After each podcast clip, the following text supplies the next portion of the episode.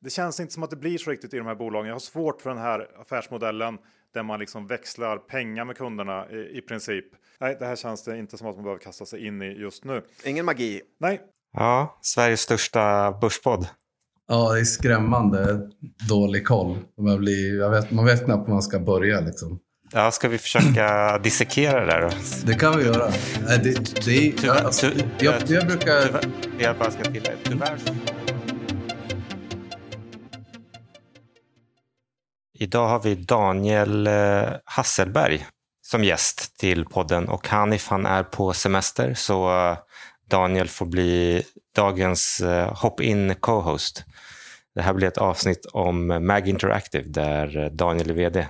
Kort, jag tänkte bara kort om dig. När man låter vad heter den här, Bings AI, man frågar den om vem du är. Mm. Då säger den att du är vd för Mag Interactive men den säger också att eh, du pluggade, eh, jag tror att det var det, Master in Engineering Physics. Mm, stämmer bra det. Teknisk Va? fysik heter den på svenska. Teknisk fysik, okej. Okay. Mm. engineering Physics, det låter, det låter som att du typ... Eh, det låter som han i Breaking Bad. Eller för det är kemi.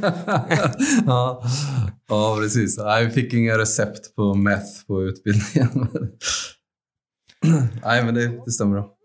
Och eh, men sen säger den då att du är vd för Mag Interactive och de tre spelen som eh, den säger att ni är kända för är Russell, Word, Wordbrain, Word Domination och Quizduel. Mm.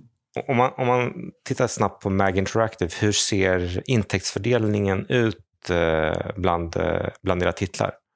Vi har ju varit igång sedan 2010, så vi, bolaget startade ungefär samtidigt som det börjar bli lite rulle på App Store. Liksom. Så vi släppte första egna spelet 2012. Det är då det här Russell som var känt mm. som Rumble i Sverige innan vi fick byta namn efter en liten trademark-utmaning vi fick från ett amerikanskt bolag. Men eh, det hänger fortfarande kvar. Men de största intäktsdrivarna nu det är Quizkampen, då, det som heter Quiz Duel enligt Bing, det är ju det internationella namnet.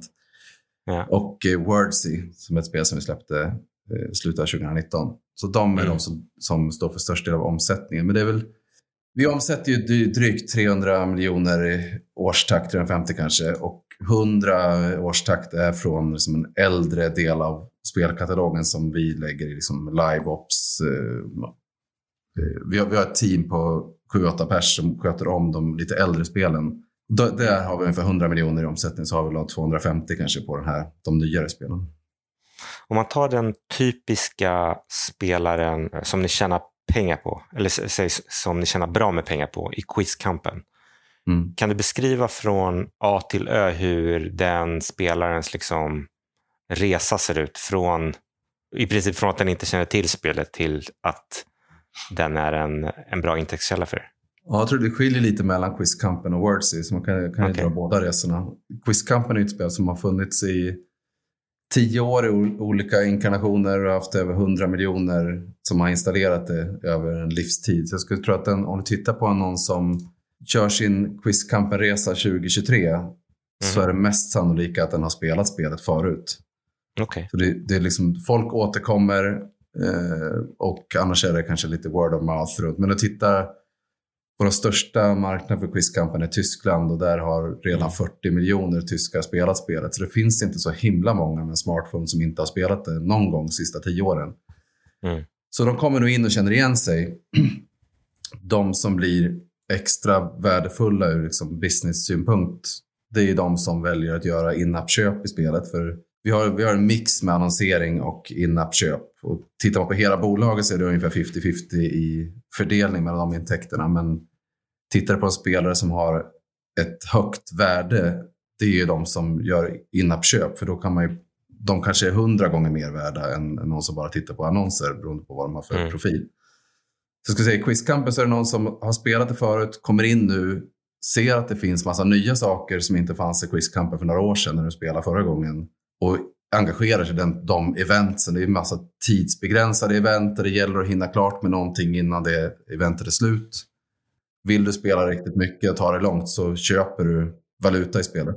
Eh, core, core gameplay i quizkampen, är det, det är en fråga och fyra svarsalternativ? Eller? Ja, det är inte riktigt så enkelt längre. Okej. Så såg det ut när quizkampen kom ut för tio år sedan.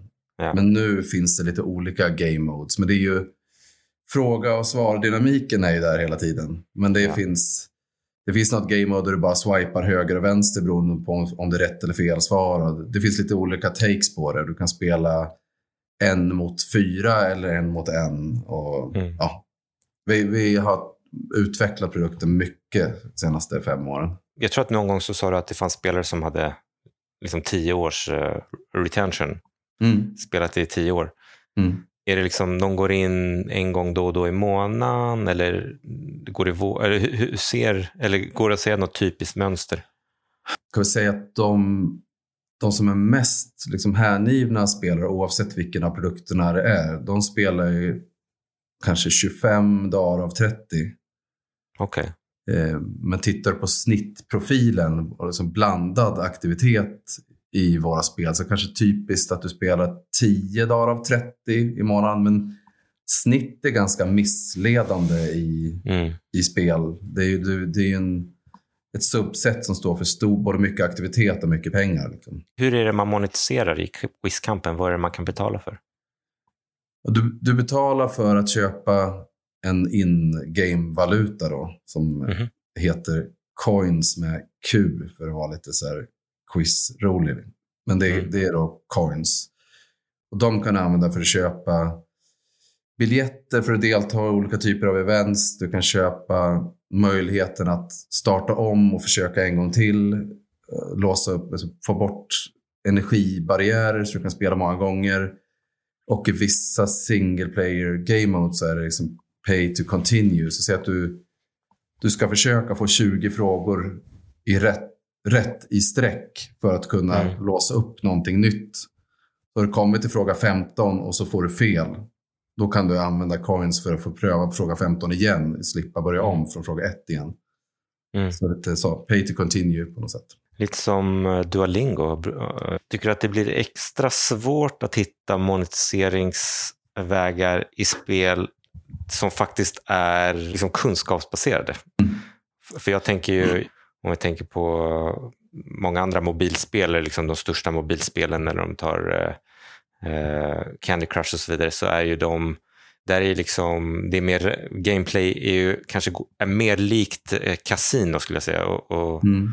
det finns liksom kanske en annan möjlighet att bygga in pay to win och komma vidare. Medan här, så, som core gameplay, så här, okej, du får en fråga, svara rätt. Just när du spelar PVP, liksom, spelare mot spelare och det är 100% skill. Då är och det då är det, ju- det är väldigt utmanande. Så det, eh, Quizkampen är inget bra exempel på spel vi har utvecklat de senaste fem åren. Quizkampen är ett tio år gammalt spel där man får hitta olika typer av sidoaktiviteter där det går att bygga in en free to play-ekonomi. Mm. Du och jag spelar Quizkampen mot varandra. Där är det Mm. väldigt svårt att hitta på någonting som inte blir tydlig pay to win och inget bra. Liksom. Utan därför, det är därför man måste hitta mer typ av single player-aktiviteter. Då känns det mycket mer rimligt att köpa sig olika fördelar. För det är jag som tävlar mot ett mål, inte jag som ska vinna mot dig. Ja. Det som är jäkligt snyggt i Wordsy, då, om man ska ta ett mer modernt spel i vår portfölj. Där spelar du ju mot någon annan, men där har du liksom möjligheten att om du inte är nöjd med de bokstäver du ska spela med så har du möjlighet att byta ut bokstäver. Men de kommer ju också med en slump. Det är en, av, en chans på 28 att du får en bokstav du vill. Mm. Så det kan du göra ganska många gånger, men bara för att du kan göra det inte alls säkert att du kan vinna matchen. Det är så pass Mm. mycket skill så att båda spelarna tycker det känns okej. Men det blir väldigt mycket roligare om du använder den där swap-knappen lite då och då. Om jag minns rätt nu så, när quizkampen först kom, det var 2010 då eller? Det var 2012 tror jag som den kom ut i Sverige och 2013 i Tyskland. Det var inte vi som byggde den versionen av Quizkampen, det var ett annat bolag. Och, men det var en jäkla, jag kommer ihåg att det var en jäkla craze. Alltså man, Mm. alla spelade det och man utmanade varandra. Var, men men var, det, var det monetiserat då? Det var på samma sätt som vi släppte ju då det här Rumble ett halvår tidigare i Sverige. Ja. Som var ju ett ordspel då. Mm. Och de killarna som byggde Quizkampen hade spelat Rumble och insett att det här, folk verkar tycka det är jättekul. Mm. Vi gör samma sak fast med frågor. Och det blev ju jättebra. Ja. Men båda spelen hade liksom 2012 års monetisering som egentligen var visa annonser då och då i spelet och försök folk, få folk att betala för att inte behöva se annonserna. Mm. Liksom det var väldigt dåligt betalt för annonser så det var svårt att få bra ekonomi i det. Så det handlar mycket om att folk skulle köpa, eh, betala en gång för att inte få se annonser. Det är, liksom, det är inte ett sätt där du kan bygga ett vettigt lifetime value för spelare. Men free to play var inte så sofistikerat då.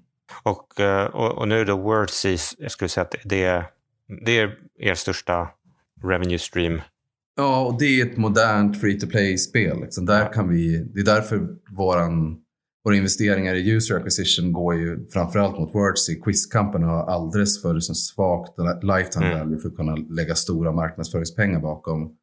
Mm. Du måste kunna hitta, spel måste kunna hitta någonting som är riktigt kul, så, där många spelare är i spelet och där det mm. egentligen inte finns någon botten på hur många gånger du kan göra köp ska fortsätta vara kul. För du, du kommer ha olika mm. spelarprofiler där en del vill, vill göra köp varje session de spelar spelet. Och beroende på hur det är designat så kan det vara så att du inte ens går att göra av med pengar i spel. Om, du, om mm. inte designen är tänkt för att det ska, men det är åtanke. Liksom. Brukar du lyssna på Börspodden?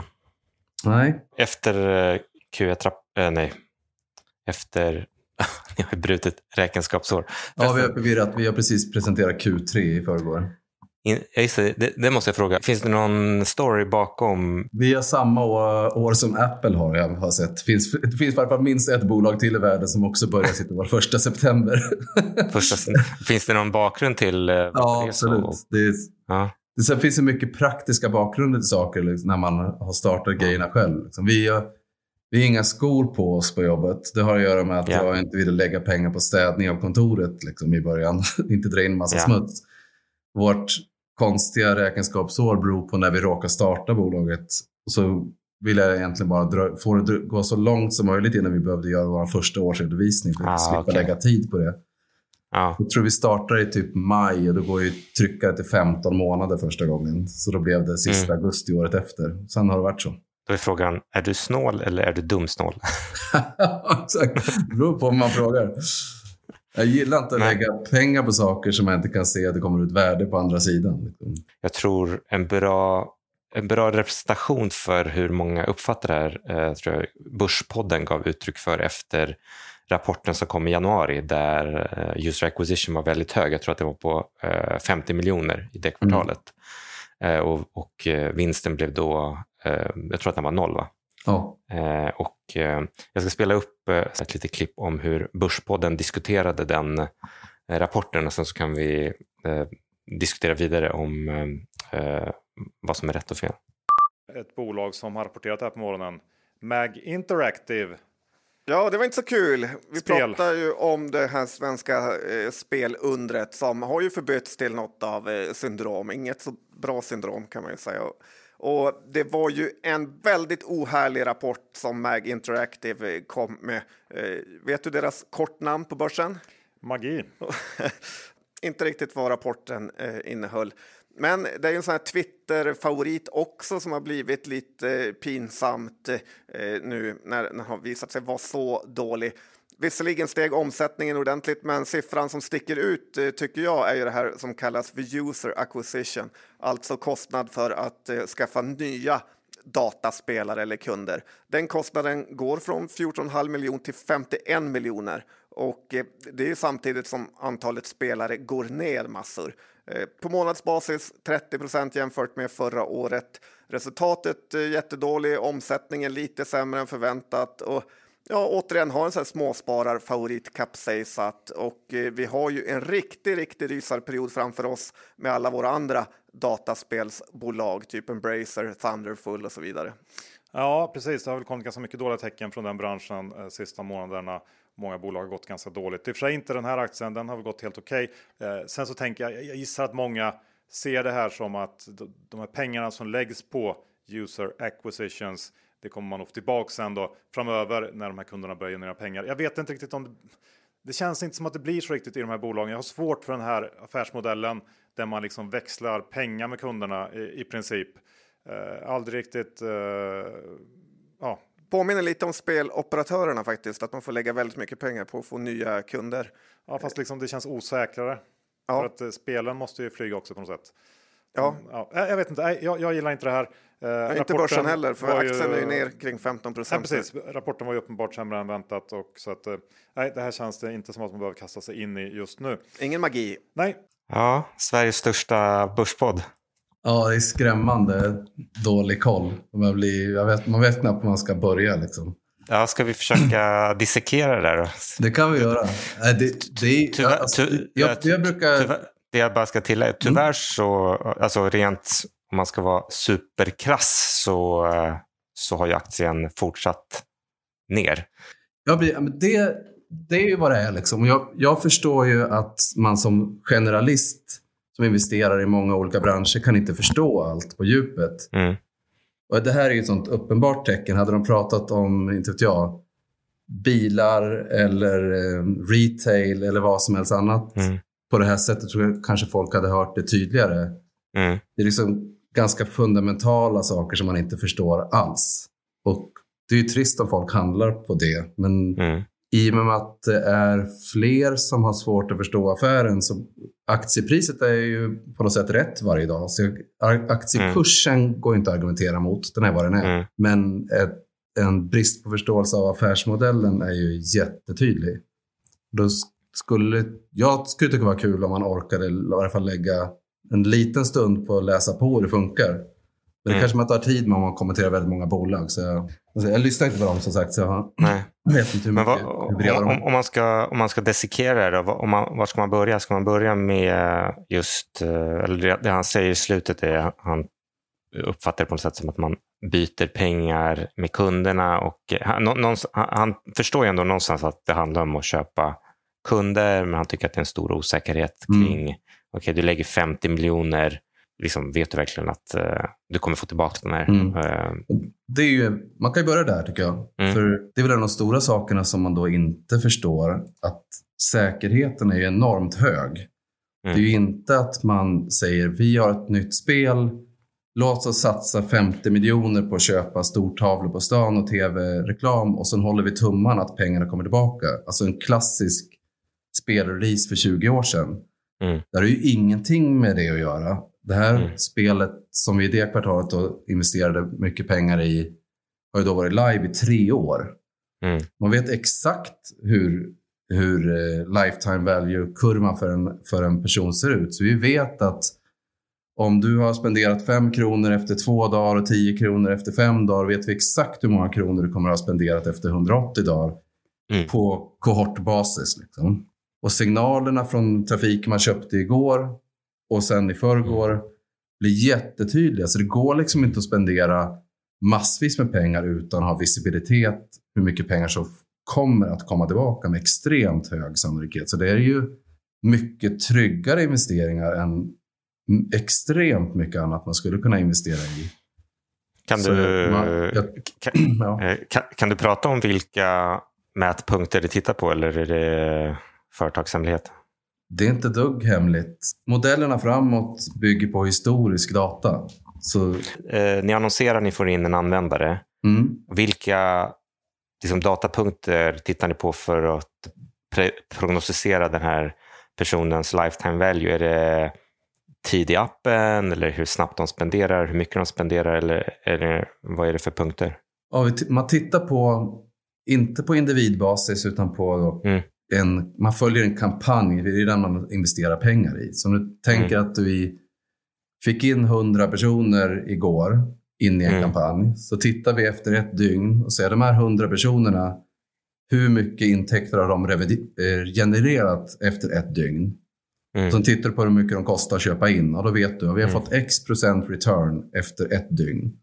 Mm. Och sen ser du hur mycket return du har efter två, tre och fyra mm. dygn. De kommer börja följa en kurva så mm. vet du hur kurvan för utvecklingen i det här spelet med personer från den här typen av kampanj har mm. sett ut Men miljoner spelare som har skapat mm. de här mm. kurvorna över flera års tid, de bryter inte av och visar plötsligt ett annat mönster en vecka mot de har gjort tidigare. Så lutningen, formen på kurvan ser likadan ut jämt. Mm.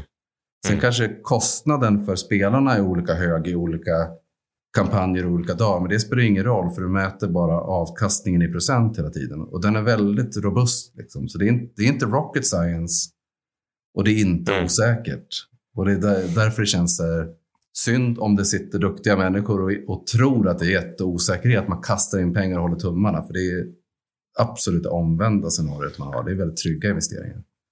Och det blir inga, i och med att det liksom sker förändringar i marknaden, IDFA, andra grejer som kommer, förändrar inte det prognossäkerheten i datan? Eller, för, eller kan ni ens göra samma typer av kampanjer som ni kunde göra förr, när man kanske kunde ha annan typ av targeting? Jag tror att det, det där är liksom två delar. Vi, vi kan ju sätta in våra kampanjer och mäta effekten av dem i hur mycket intäkter de genererar.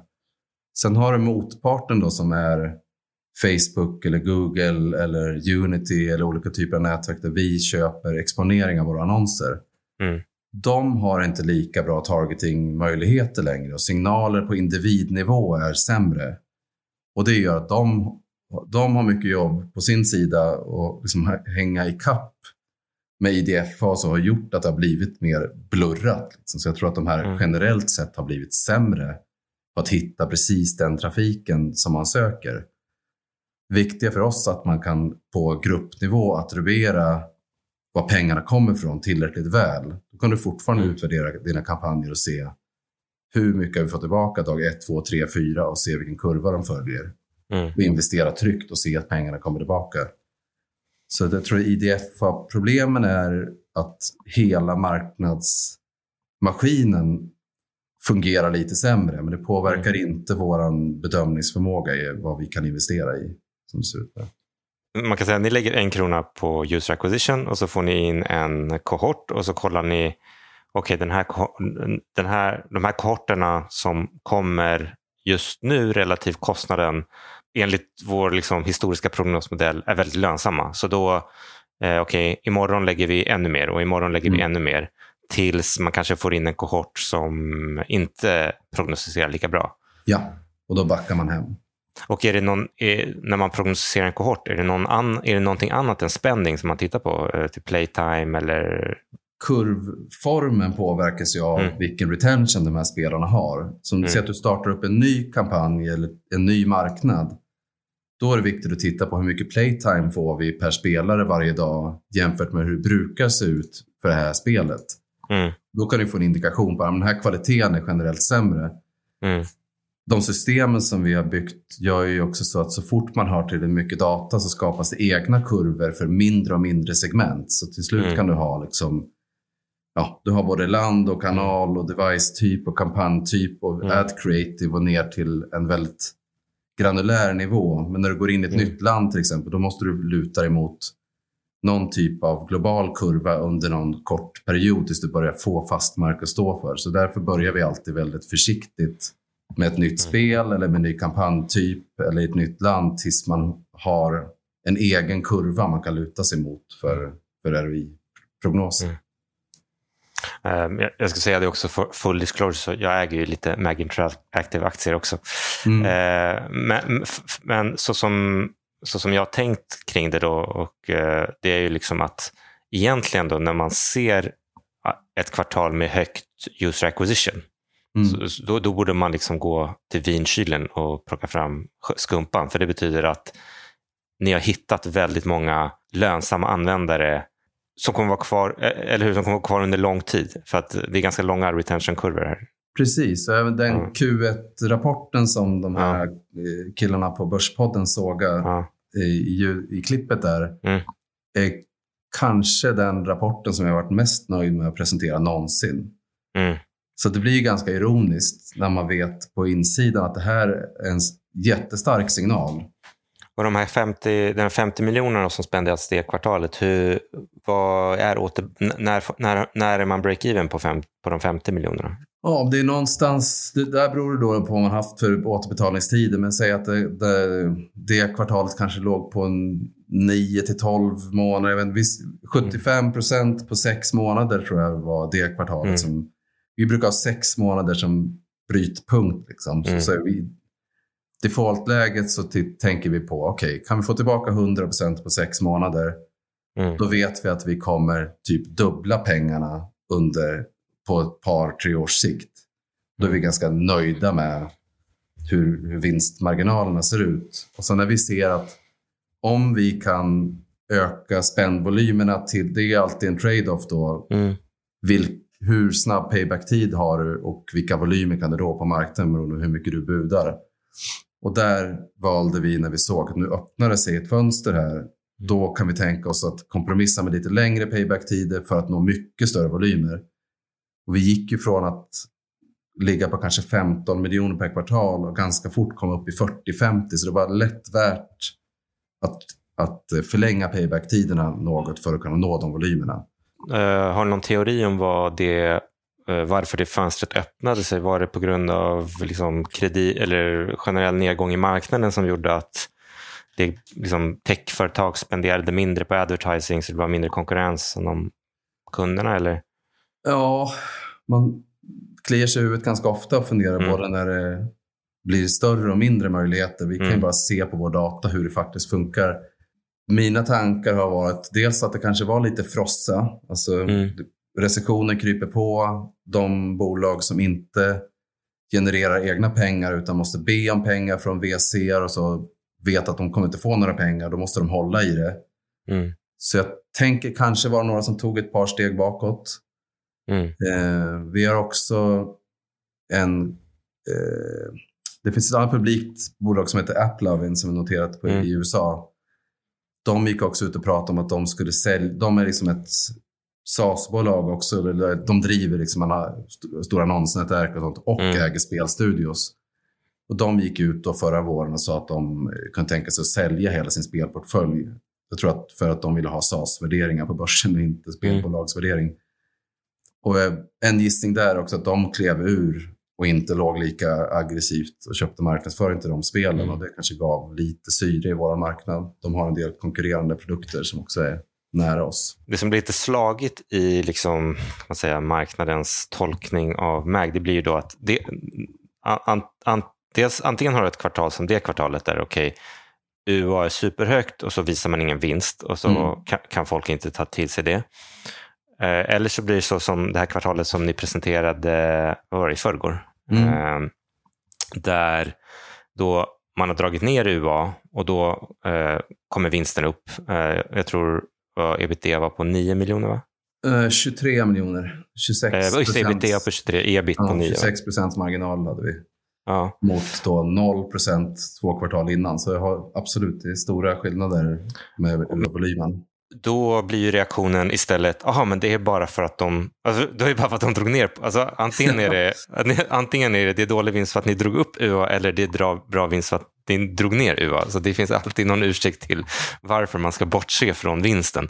Ja, exakt. Jag, mm. jag, jag har ju liksom jobbat med att försöka förklara den här dynamiken i fem sex år nu. Jag vet Stefan på G5 gör ett jättebra jobb också. Att man det är lite för jobbigt att ta in tror jag. Alltså det, jag försöker lyfta upp så mycket som möjligt när jag har chansen mm. och möta investerare och titta på hur ser det ut om man drar ut det här på kanske 3, 4, 5 års sikt.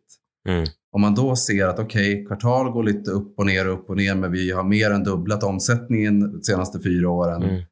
Och så fort vi liksom planar ut och inte växer jättefort, upp, så har en ebitda-marginal mellan 20 30 procent. Mm det är, liksom en, det är en väldigt sund och växande business. Som, som orkar man ta lite längre tidsperspektiv mm. så tycker jag det ser rätt bra ut. Mm.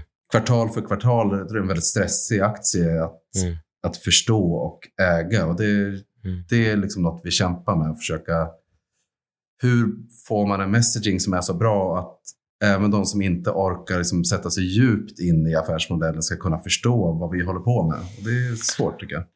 Alltså egentligen skulle man behöva en skuggresultaträkning där UA kapitaliseras för att få någon sorts normaliserat eh, vinstmått. Ja, så gör vi internt i vår mm. liksom management PNL som vi tittar på som ledning och med styrelse och så. Då mm. tittar vi på UA som en investering med mm. en kurva där man tar kostnaden enligt en LTV-kurva. Då, då ser affären ser helt annorlunda ut. Inte alls men man, Men det man skulle med, för eh, det är klart att man kan säga då den här höga vinstnivån som är det här kvartalet, den kommer tack vare den höga spänden för ja, två kvartal sedan. Och, mm. eh, och framåt då så kommer, eh, kommer man antingen då behöva dra upp UA igen så att vinsten går noll eller så kommer liksom den här effekten avta och vinsten kommer avta.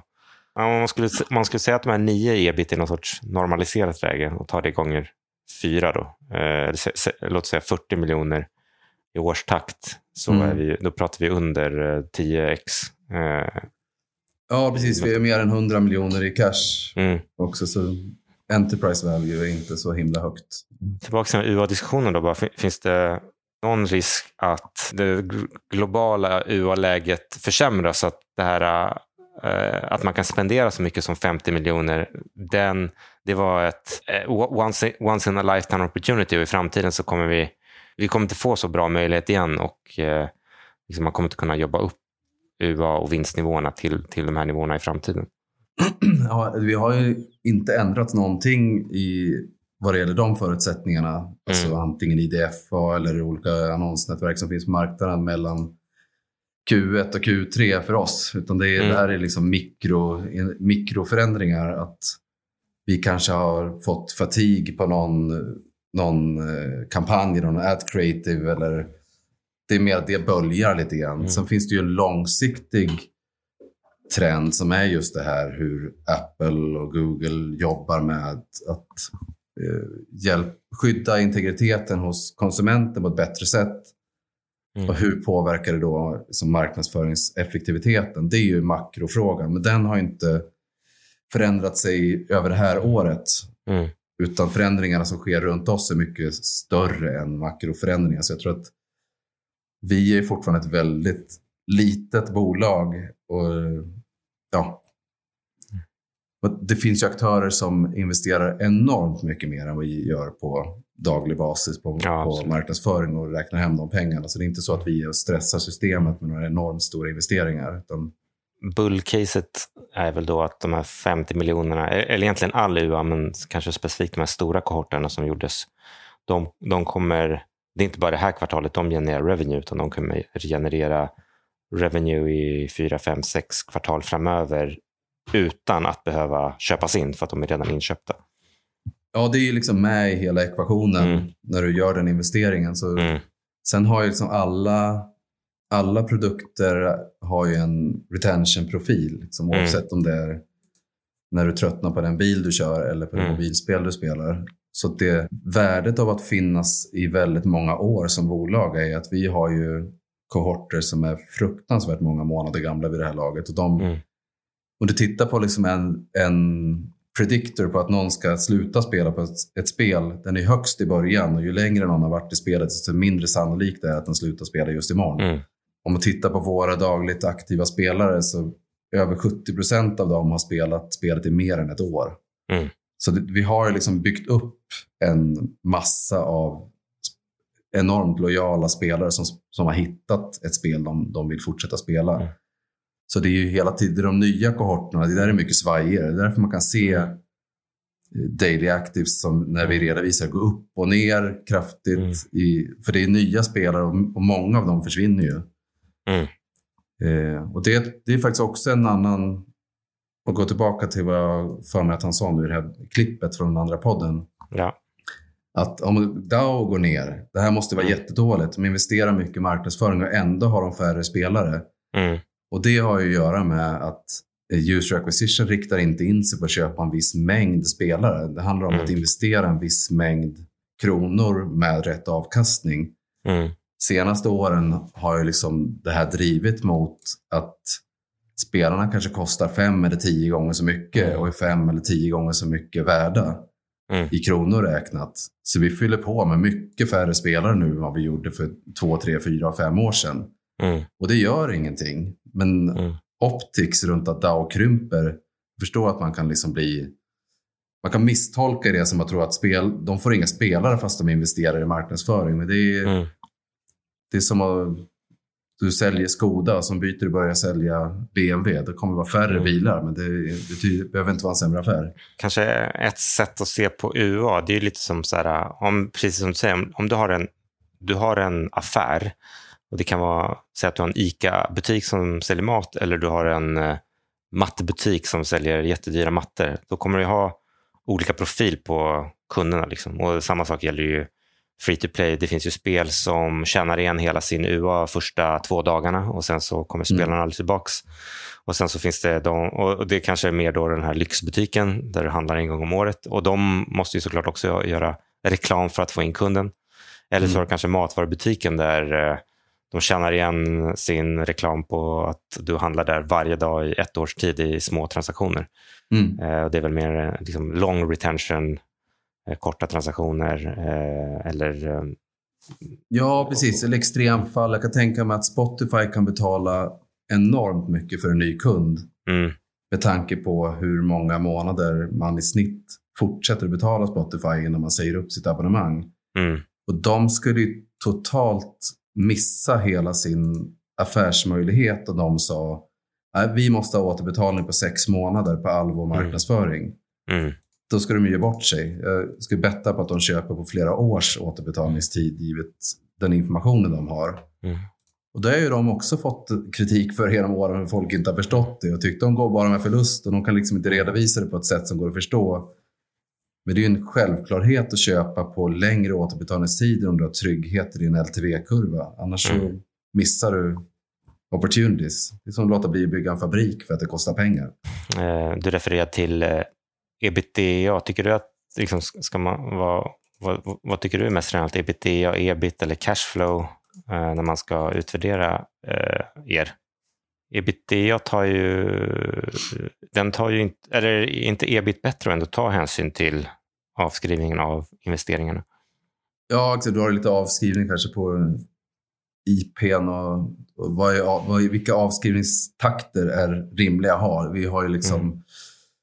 när vi ska försvara vår balans, om man tittar på den, så är det liksom löjligt lätt försvarbart. Så vi är ganska försiktiga mm. med vad, hur vi aktiverar och skriver ändå av relativt snabbt. Och så. Men det, det, är klart, det enda som är viktigt i slutändan är ju cashflow. Liksom. Mm. Det är ju det, är det som är den riktiga affären. Så det är klart, ska, mm. du, ska du titta på vilken affär, affärsmodell som helst på 5-10 års sikt så måste mm. du kolla vad det är för kassaflöden som kommer.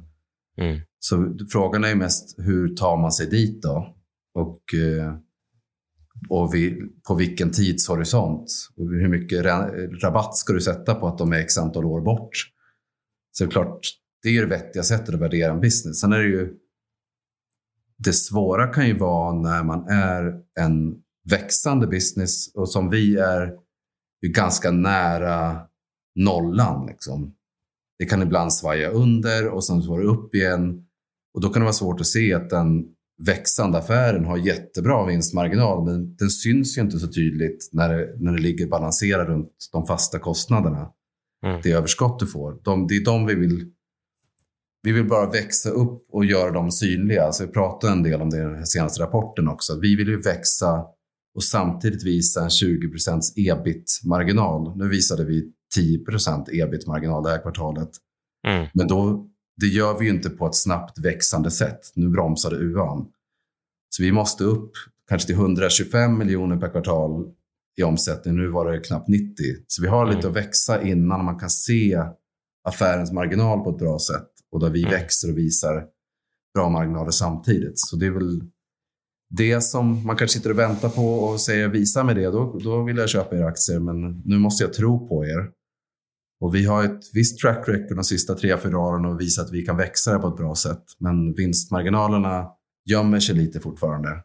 Och för att nå dit, är det, är det någon befintlig portfölj, men då krävs det ju att det kommer fler bra UA-perioder så att säga, så att ni kan lägga Så att mm. modellen tillåter dig att lägga de här pengarna? Eller är det också nya titlar som du ser behövs för att nå till de här 125? Det, det är svårt att säga. Liksom. Man måste mm. titta på Wordsy då till exempel som ett spel som har växt jättemycket sista året. Det var ju år tre efter den produkten släpptes som det fick ett jättelyft. Mm. Och det är möjligt att vi tar oss hela vägen till den omsättningsnivå vi vill vara, bara baserat på de spel vi redan har live idag. De blir ju mm. bättre och bättre varenda, alltså varannan vecka kommer ut uppdateringar och man gradvis knuffar och knuffar de här LTV-kurvorna uppåt. Och det som är som svår eh, prognostiserat på UA-sidan, att ibland så har du kommit till ett läge där du plötsligt är den som betalar högst i de här. Det är realtidsaktioner varje sekund mm. där du köper annonsplats. Plötsligt är det du som ligger högst och då får du enorma volymer utan att betala så mycket mer. Och Det är, mm. det är fönsteröppningen. Liksom. Mm. Mm. Så då, vi jobbar hela tiden för att pressa och pressa och göra våra produkter vassare och då öppnar det sig fönster igen med jämna mellanrum. Mm. Så att om det är Wordsy som är vår vassaste produkt idag mm. eller om det är nästa spel som kommer ut som hjälper oss att ta nästa steg vad det gäller uthålliga user acquisition-investeringar. Mm. Svårt att säga om. Liksom. Men vi, vi investerar ju pengar i att ta fram nya spel. Det är för att vi tror att vi kommer att ha nytta av att ha fler spel i portföljen. Liksom. Ja, men jag, och jag tänkte prata lite om er eh, kassa. Vad är det, 110 miljoner? Och, ja, precis. Eh, på, på ett börsvärde på drygt eh, 400, så det är en ganska betydande kassa. Ja, vi, vi har gjort ett antal förvärv genom åren, så vi mm. köpte ju ett bolag som hette Apprope för två och ett halvt år mm. sedan, som, mm. där vi betalade 50 miljoner i, i upfront och sen har mm. vi liksom en earnout-modell. Och vi, vi betalade 20 miljoner för primetime och också med en earnout-modell. Så det är för, förvärv vi har gjort för då 70 miljoner ungefär. Mm. Jag tror vi var nere på 75 kanske som mm. lägst i liksom cashposition och sen har vi byggt oss upp igen så var vi uppe på 130 miljoner kanske mm. Eh, för något år sedan och sen har det varit mer investeringar i UA och så vidare som kommer komma tillbaka och nu är vi mm. på 110 någonting. Så den här kassan är ju väldigt bra att ha för förvärv och det är väldigt bra att ha när man känner att man måste luta sig in i UA. Mm. Och som vi snackade om här, liksom att förståelsen eller tilliten till dynamiken i UA mm. är kanske inte jättehög hos alla mm. eh, externa investerare. Så jag tror inte det är helt uppenbart att gå och säga att ah, vi skulle vilja ta in mer pengar, vi ska investera det i UA. Mm. Om förståelsen är på, på en begränsad nivå. Så jag tror det är bra att bygga, med sin, bygga upp en position så du faktiskt själv kan bestämma när du ska investera i tillväxt och så gör du det för att du vet att det långsiktigt är rätt väg att gå. Liksom. Men det är klart att det är en störande stor del av hela liksom, market cap är cash nu. Det är inte så kul att se. Men, ja, men samtidigt är det lite mini-Warren Buffett här och sitta på jättekassa in i en kris medan alla andra förvärvsbolag har bränt ut sig. Ja. Men det gav ju nästan en och en halv miljon i netto eh, ränta också, tror jag, i kvartalet. Ja, precis. Det får du lite pengar om, men vi vill ju hellre använda dem där vi får bättre avkastning. Liksom. Mm. Men jag såg på Twitter att du filosoferade kring eh, möjligheten till att göra återköp. Det rent formellt går det ju inte på First North, men det finns tydligen lösningar för det. Men, om vi bara antog sig att det går, då, vad, hur går dina tankar där? Ja, precis. Om man skulle vara på en reglerad marknad där man får, hålla mm. på, där man får äga sina aktier mm. och om man är, har en likvid aktie som lätt går att mm. flytta mellan aktier och pengar så skulle jag föredra att ha vår kassa placerad i MAG-aktier istället. Jag tror de kommer mm. att utveckla sig väldigt mycket bättre än bankränta. Så som allokering av tillgångar så skulle jag hellre äga MAG-aktier än cash. Men sen... jag, jag, vet inte hur mycket du så här, men följer Warren Buffett och den typen av filosof. Men han, han älskar ju när bolag gör strategiska återköp när de anser ja. att aktien är eh, undervärderad. Jag håller ju 100% med om den filosofin, mm. för då får du ju nytta av att marknaden sätter fel värde på dig. Mm. Och då kan du säga, okej, okay, jag har sagt allt vi gör. Om ni inte sätter högre värde på det så är alla vet spelplanen. Mm. Då utnyttjar jag det. Och så köper jag lite aktier. Sen så säljer jag tillbaka dem till er när jag tycker värderingen är fair. Mm. Och så får bolaget en enorm uppsida av det. Det är ett, det är otroligt elegant verktyg på något sätt för att kunna jobba med det som man anser vara en fair värdering. Men ja, First North funkar inte det egentligen. When a stock can be bought well below its business value, uh, that probably is the best use of cash. And that was the reason uh, a very significant percentage of companies bought stock back in the past because they actually thought it was selling for less than it was worth. Um, if we wanted to return a bunch of cash to shareholders, we would, if our stock was undervalued, we would we would uh, we would go to the shareholders and say we think it's cheap and and we think that this cash can be better used by you than by us, and we will therefore have be repurchasing at what we think is a discount intrinsic value, and the people that remain will be better off, and the people that get out will get out at a little bit better price than they would otherwise. Du, du äger 15 procent, eller hur? 12 drygt. 12. Mm. Ja. Du är, inte, du är inte sugen på att göra en management buyout då? Du skulle kunna låna, låna 400 miljoner, så kan du åt, mm. direkt återbetala 110 och sen så har du 40 miljoner i ränte-cashflow, så du skulle liksom kunna självfinansiera mm. det. Det skulle kunna gå att göra, men eh, jag tror att det är många som funderar på sånt. Mm. Jag är inte en av de som sitter aktivt och funderar på hur jag finansiellt ska engineera en bra situation. Mm. Jag är väldigt fokuserad på hur vi kan få ut fler bra spel oftare och mm. växa hela bolaget. Och vill gärna att alla aktieägare ska åka med och ha en bra resa. Men mm. i sådana här tider är det ju rimligt att tro att det sitter mycket private equity-folk och funderar på hur kan man utnyttja att det är väldigt mycket lågvärderade assets på börsen. Mm. Nej, den nackdelen är att, räntorna är högre, men, eh, mm. men det är det som skapar opportunity ja. kanske. V vad skulle du ge för tips om man vill liksom själv på något sätt få fram ett normaliserat vinstmått? Eh, det är väl på något sätt då att man i sin egen modell får kapitalisera UA över en tvåårsperiod eller sånt? Ja, jag tror man får liksom bygga någon sån här kurva och titta på. Mm. Men säg att du får tillbaka 75, 80, 90, 100 hur man nu vill räkna procent på sex månader och sen så får du en viss mängd pengar till. Så kan du mm. modellera mm. UAn efter det och tänka okej, okay, mm. eh, vad, vad, kommer då hända? Så klart det finns ju mycket saker som är svårare från utsidan att modellera. Till exempel mm. den existerande spelportföljens användarbas.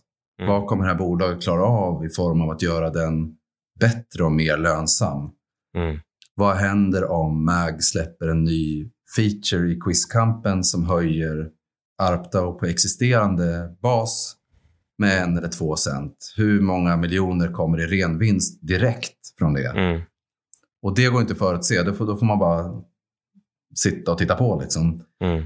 Jag tror det som jag man, skulle aldrig sitta och rekommendera köp den här aktien eller folk får göra vad de vill. Liksom. Det som jag gillar med vårt case, så objektiv jag nu kan vara, är att det är en väldigt begränsad nedsida. Liksom. Man ser de här gamla spelen och bara takten och bara generera cash och kommer göra det i ett årtionde till. Liksom. Mm. Det, det, försvinner inte.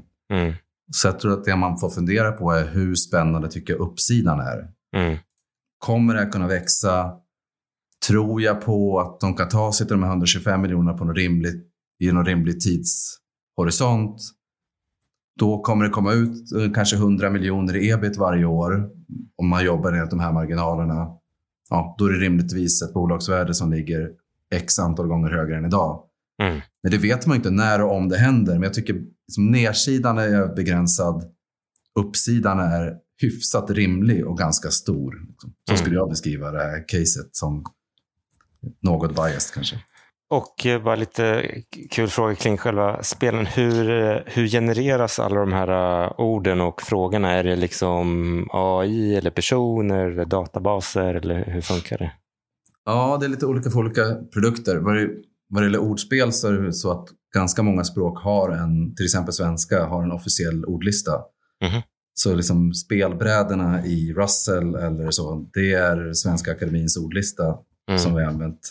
Sen här liksom genererar vi dem för att det ska finnas en viss densitet. Det måste finnas mer än säg, 250 ord på sån här litet Russell-bräda, annars blir det inget kul att spela. Så det finns lite, eh, ja, måste lite handpåläggning också. Men var orden kommer ifrån, det är bara liksom språkdefinitioner. Hur många språk finns det på? Ja, 12-13 språk kanske. Mm. Där får man jobba lite olika. Liksom. Mm. Super sidetrack. Om du tittar på, eh, det finns på turkiska till exempel. Ja. Vilket är ett helt annorlunda språk där du bygger orden. Liksom. Ett enda ord kan vara typ eh, pojken eh, sitter i bilen. Mm. Mm. Kallas- Jag tror det kallas för glutinerande. De- Man limmar ihop dem. Mm. Och då kan du inte bara ta en ordlista. Då måste du få hur används Mm. faktiskt orden i språket. Så där har vi använt textmassa från, liksom från nätet och se hur, Ja. ta in miljontals med turkiskt skrivna ord och så får det bli en ordlista istället. Frågorna är faktiskt handskrivna. Mm. Så vi har haft ett team som har suttit i tio år och skrivit frågor för hand. För I början kunde man väl submitta frågor själv? Va? Ja, exakt. Och det var ju, tror jag, roligare för de som submittade än de som satt på andra änden och skulle inse att okej, nu har vi fått in 5000 frågor om Justin Bieber. Vad ska vi göra med dem då? Liksom? Så modereringsarbetet på andra sidan är ett helvete. Vi har flera miljoner frågor som bara ligger någonstans och, är ganska oanvändbara. Har det någonsin varit något så här, äh, att någon fråga, någon fråga, någon fråga svar har typ ja, men varit, kontrovers, alltså varit kontroversiell eller att det har varit något så här, äh, folk har varit upprörda eller något sånt?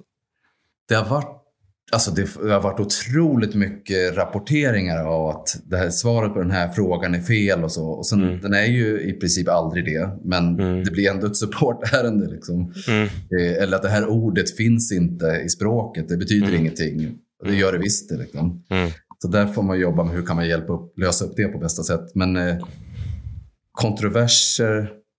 Vi fick faktiskt en del kritik av, jag vet inte om det var mest i USA. Alltså, vi, hade, vi har ju olika teman på våra events. Liksom det kan vara påsk, halloween och vad det nu är. Liksom. Mm. Och nu för några veckor sedan så var det Pride som var tema på något event. Mm. Och då kom det några galna homofober och började kasta skit och tyckte man ska inte hålla på med sånt där i spel. Så det finns, det finns alltid någon som har eh, liksom, någonting att säga till om allt man gör. Liksom. Jag vet kunna- att en del kändisar som har blivit glada när de har hittat frågor om sig själv i quizkampen och postat ute på nätet. Och kolla här, jag finns i quizkampen. Och det är bra för oss. Gratis marknadsföring. Skulle man kunna monetisera frågorna på, något sätt? Här, äh, ja, men nu, äh, ställer, nu har vi 30 frågor om äh, Volvos företagshistoria. Typ.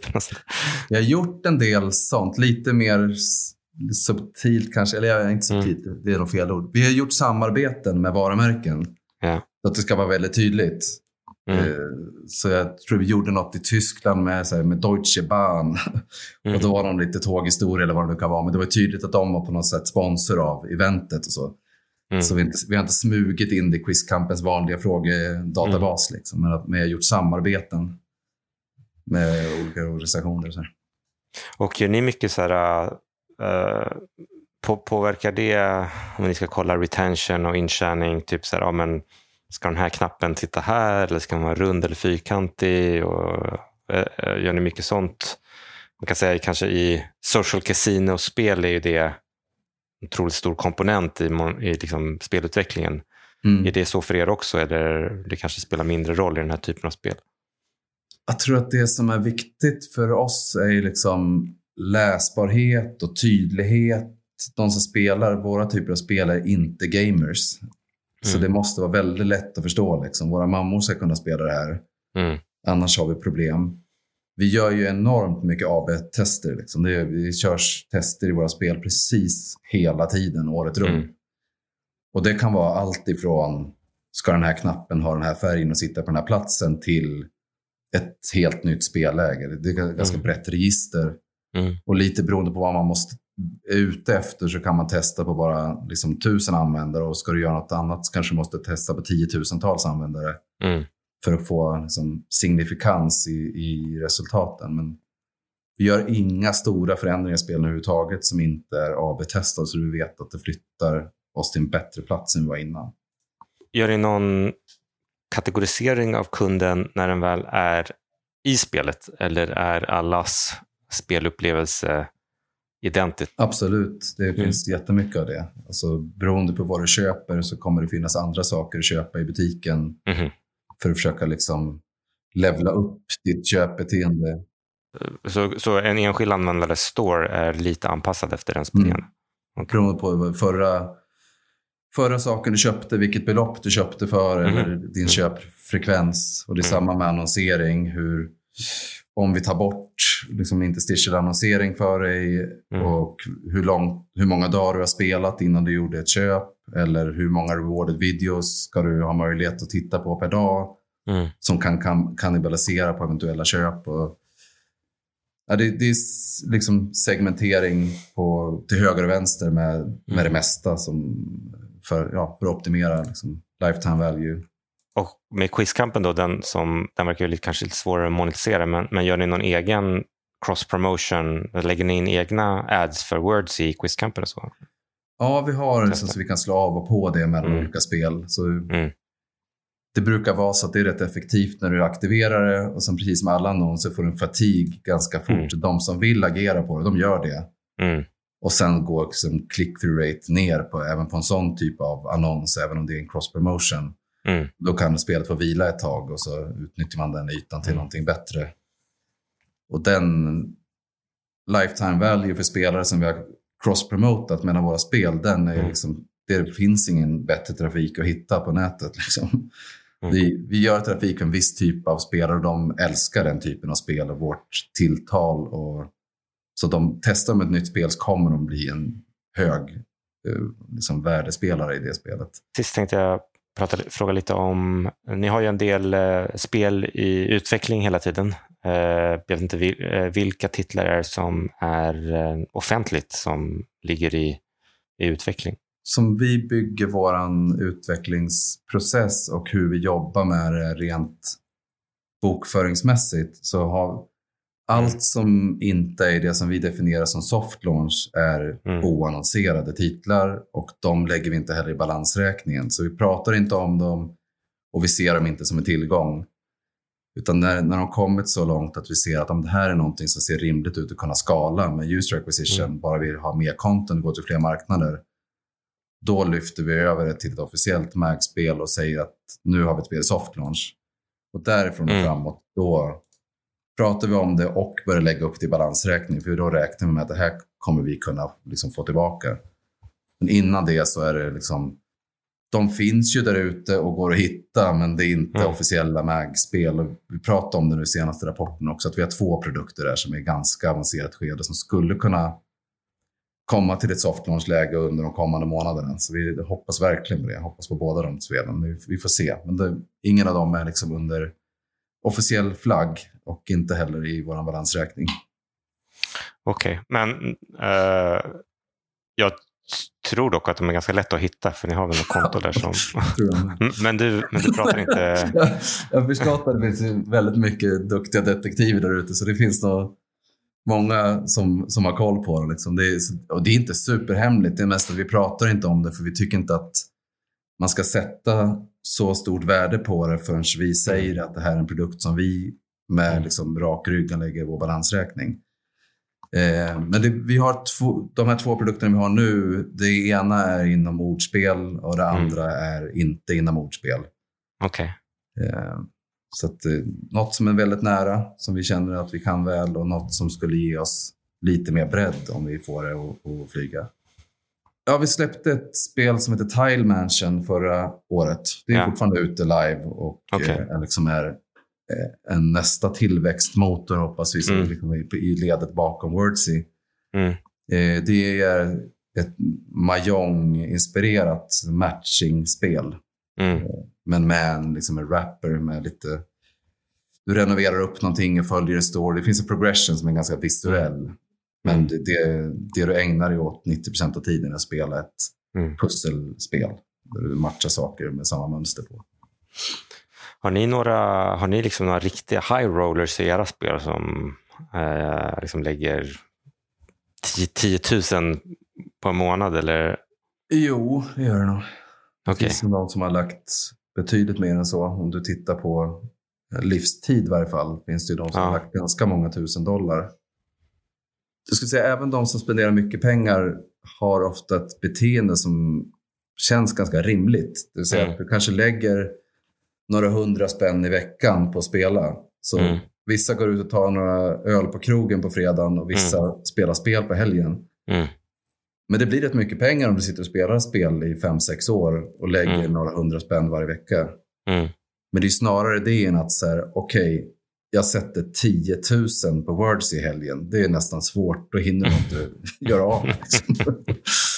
Så jag tycker vi, vi känner oss ganska bra vad det gäller liksom, Mm. det finns ju en moralisk aspekt på vad spel är och så. Och där har väl alla sina olika vinklar på vad man tycker är okej eller inte. Men jag ser liksom inte, jag tror inte det är folk som hamnar i olycka för att de spelar våra spel säger så.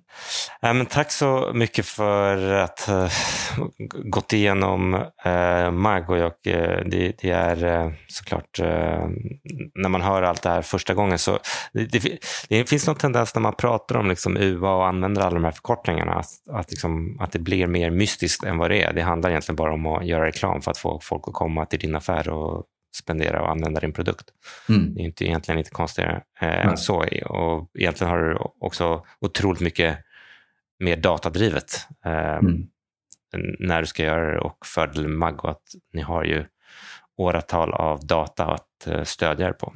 Ja, vi, vi, vi har väldigt gott hopp om framtiden. Vi är jäkligt Mm. eh, glada med det och lyckas prestera så far. Det är, det är rätt häftigt att, att liksom bygga ett bolag som efter 13 år fortfarande växer och har massvis med liksom förhoppningar framåt och grejer Mm. på gång. Liksom. Det, jag tycker det är jättekul. Jag har varit entreprenör i 25 år och det har liksom aldrig varit roligare. Så jag, Mm. Vi ser supermycket fram emot för de, hur det ska bli de kommande åren. Så Mm. det, det är kul för de som känner för att hänga med. Men det kräver Mm. kanske att, just att man sätter sig in ordentligt i affärsmodellen så man inte blir för stressad. För det, det kommer vara annars lite stressande ögonblick Mm. fram och tillbaka mellan olika kvartal. Det, det kan jag garantera. Så att, Mm. kan, man, kan man leva med det så tror jag att det, det kan vara ett kul bolag och vara en del av resan på någon nivå i alla fall. Ja, men tack så mycket Daniel och eh, tack eh, för alla som har lyssnat så får vi se om vi är tillbaka med Hanif nästa vecka. Mm, tack! Tack.